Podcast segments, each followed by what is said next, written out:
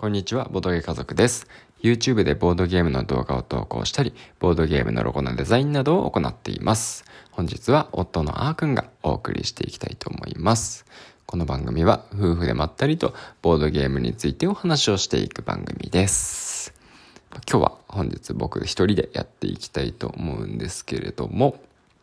今日はですね、久しぶりにあの、面白いボードゲームをやったものがあるので、ちょっとそれについてお話をしていこうかと思います。と言ってもですね、すごく有名なボードゲームの一つで、ラーっていうですね、競りゲームですね。オークションタイプのするあ、オークションをするようなゲームになっているんですけれども、有名なライナー・クニツヤさんのゲームらしくて、で、あのまあ、すごくいろんな面白いボードゲームをですね、作ってる人の代表作の一つということになります。まあ、うちにもですね、実はハイソサエティっていう同じ作者のですね、競りゲームがあって、で、僕これがすごく好きで、ボードゲームディスカバリーでもですね、自分自身がそれをプレゼンさせていただいて、で、あの、皆さんにも結構好評だったディスカバリー自体でもね、あの、皆さんに結構投票してもらったボードゲームなんで、すごくいい競りゲーをすでに一つ、その作者さん作ってくださって、それを知っていて、まあ、すごく僕も大好きなんですけれども、それとは別にですね、このラーっていうのも、このハイソサイティを超えるぐらい、まあ、あの、いい競りゲームだということで、これ大大人気なですね、ゲームになっているんですが、昔、一回だけやったことがありまして、多分1、2年前くらいかな。まだ本当にボードゲームっていうのを知ったばかりで、もう興奮しながら、こう友達と集まるたびにボードゲーカフェ行こうよって言っていた時代ですね。今はもう懐かしいな。あの頃はもう本当に、え、遊びに行くんだったらボドゲカフェでいいじゃん、みたいな感じで、もう、特にもうみんな希望しないんだったらボドゲカフェ行こうよってみんなを誘いまくってたんですけど、そんな時にですね、あの、なんかちょっと箱が面白そうだなって思ったのか、まあ、店員さんにおすすめされたのか覚えてないんですけども、多分5人で、えー、遊びに行った時にですね、このラーっていうゲームを、あの、一回プレイしたんですよね。で、まあその時もですね、なんか本当にルールだけ聞いて、どうやってやったらいいの、うまくできるのかっていうのがまあわからないままですね、プレイしても面白かったんですけども、今日ですね、まあ、しばらく間が空いて、まあ、2回目のプレイをして、やっぱり、あ、これすごい面白いなって思って、欲しいなってめちゃくちゃ思ってしまったボードゲームですね。で、どんなゲームかというところなんですけど、まあ、最初に言った通り、オークションをするようなゲームですね。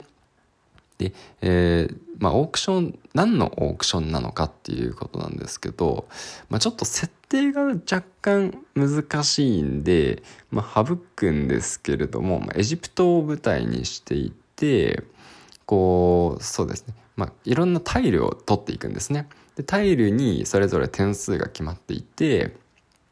で、えー、そのタイルの点数で、あの、合計を競っていくっていうゲームになってます。で3ラウンドに分かれていて、一応ですね、各ラウンドの終了時に一度得点計算があって、で最後ゲーム終了時に最終得点計算があるような感じなんで、まあ、得点のタイルを取っていれば、各ラウンドの終了時ごとにも点数が入ってきますし、最後のラゲーム終了時にしか得点が入ってこないようなタイルもあります。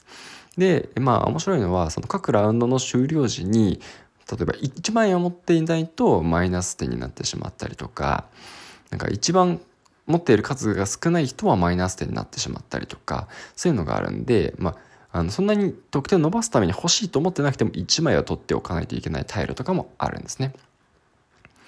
はい。で、え、では、あの、何を使って競りをするかっていうと、こう、太陽駒っていうやつを使うんですよ。そう。エジプト、古代エジプトなんで、お金じゃないんですね。太陽駒っていうのがあって、すごくしっかりした木の駒なんですけど、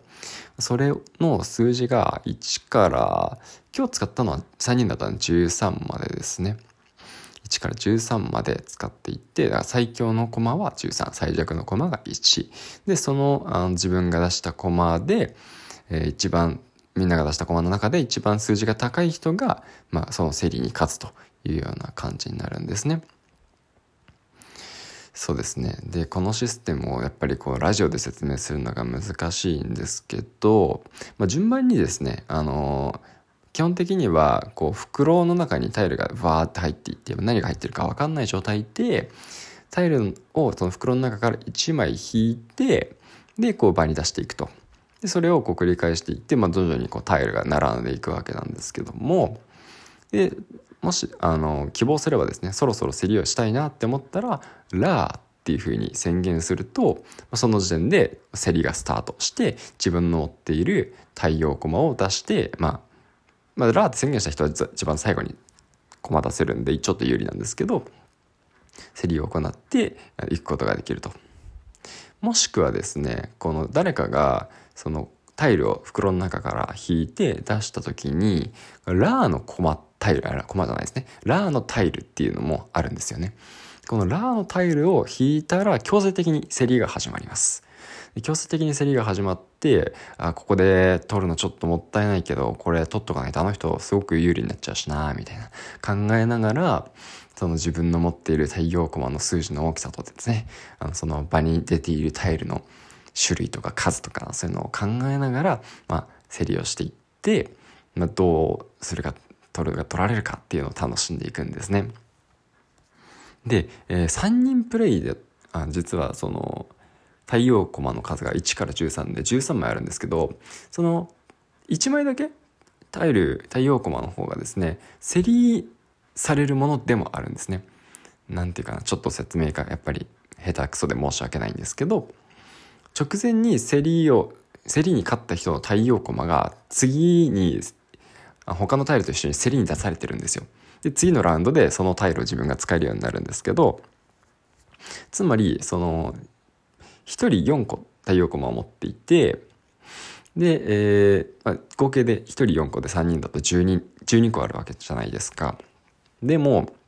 そのあの強制的に競りが始まってしまうラーっていうタイルを置くマスがですね実はあの3人プレイだと8位ぐらいしかなかったんですよね。だからこう強制的に競りが始まるのをずっと待ってやっていると全員がその競りで勝つことができないというか全員がタイルを取るチャンスを得ることができないんですよね。なのでこうのんびりしすぎていると自分はその競りのなんだろう、まあ、お金というか資源である太陽駒を持ってい持っていてもタイルを獲得するチャンスを得ることができないっていうところもあるんでこれ使わないともったいないけど使うのももったいないみたいな状況がすごく発生するんですね。でそんな時にどうするのか。で結果的に運運もあるんで結局あの待っていて正解だったとか早めに出しておいて正解だったっていうのとかもあのちょっと一喜一憂する面白い要素になってますね。はい。